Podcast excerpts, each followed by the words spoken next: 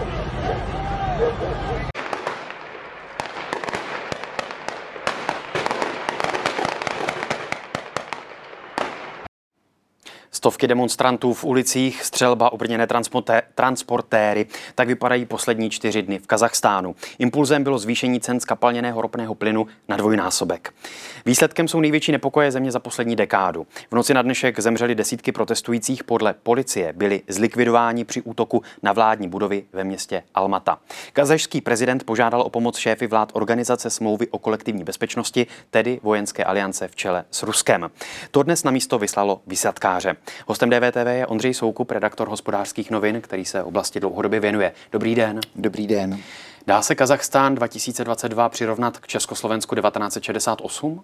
Tak eh, to určitě úplně ne. Eh, už eh, jenom kvůli tomu počtu, protože vlastně z Ruska přiletí ještě vlastně ani nepřiletělo, ale dohromady jich bude asi tři tisíce lidí a plus eh, dalších asi 500 lidí z Arménie, Běloruska a Tadžikistánu, takže skutečně s tou plnohodnotnou okupací, eh, jako to bylo v Československu, eh, se to srovnat nedá.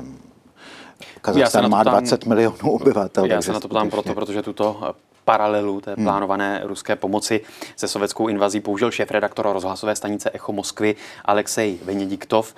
Čili vy tu podobnost nevidíte? E, tak ona tam není v, v, taková jako přímočará, ale e, v čem má Venediktov pravdu je, on tam vlastně také mluvil o tom, že e, Brežněvova doktrína je teďka nahrazována Putinovou doktrínou, která má ovšem podobnou, podobný smysl, tedy vlastně omezenou suverenitu.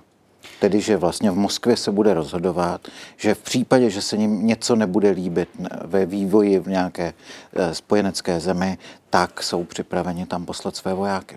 A ta žádost tedy kazašského prezidenta o tu pomoc z přátelných zemí, tedy v čele s Ruskem, to nemůže být bráno něco jako v uvozovkách zvací dopis? Tak samozřejmě tyhle ty uh, paralely člověka uh, přirozeně napad, napadnou. Uh, jak Koli tady to bylo spíše, přece jenom byl to zvolený, nebo zvolený, jmenovaný prezident, uznávaný e, mezinárodně. E, nebyla to nějaká skupinka spiklenců, jako v tom československém e, případě.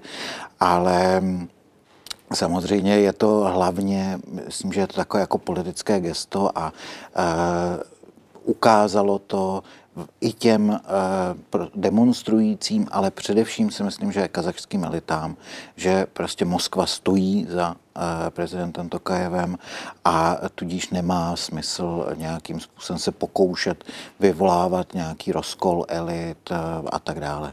Ruské ministerstvo zahraničí k těm událostem v Kazachstánu vydalo oficiální prohlášení, kde se píše: Poslední vývoj ve zpřátelené zemi považujeme za pokus podkopat bezpečnost a integritu státu silou za použití vycvičených a organizovaných ozbrojených formací. Je to vlastně zlomový okamžik pro nezávislost Kazachstánu? Eh, určitě to samozřejmě eh, oslabuje jeho eh, jako vlastně manévrovací pozici, protože v případě, že musíte říct, já potřebuji... Tady Daniela Drtinová. Chci vám poděkovat, že posloucháte naše rozhovory. Jestli chcete slyšet celý podcast, najdete ho na webu dvtv.cz, kde nás můžete i podpořit a stát se členy DVTV Extra.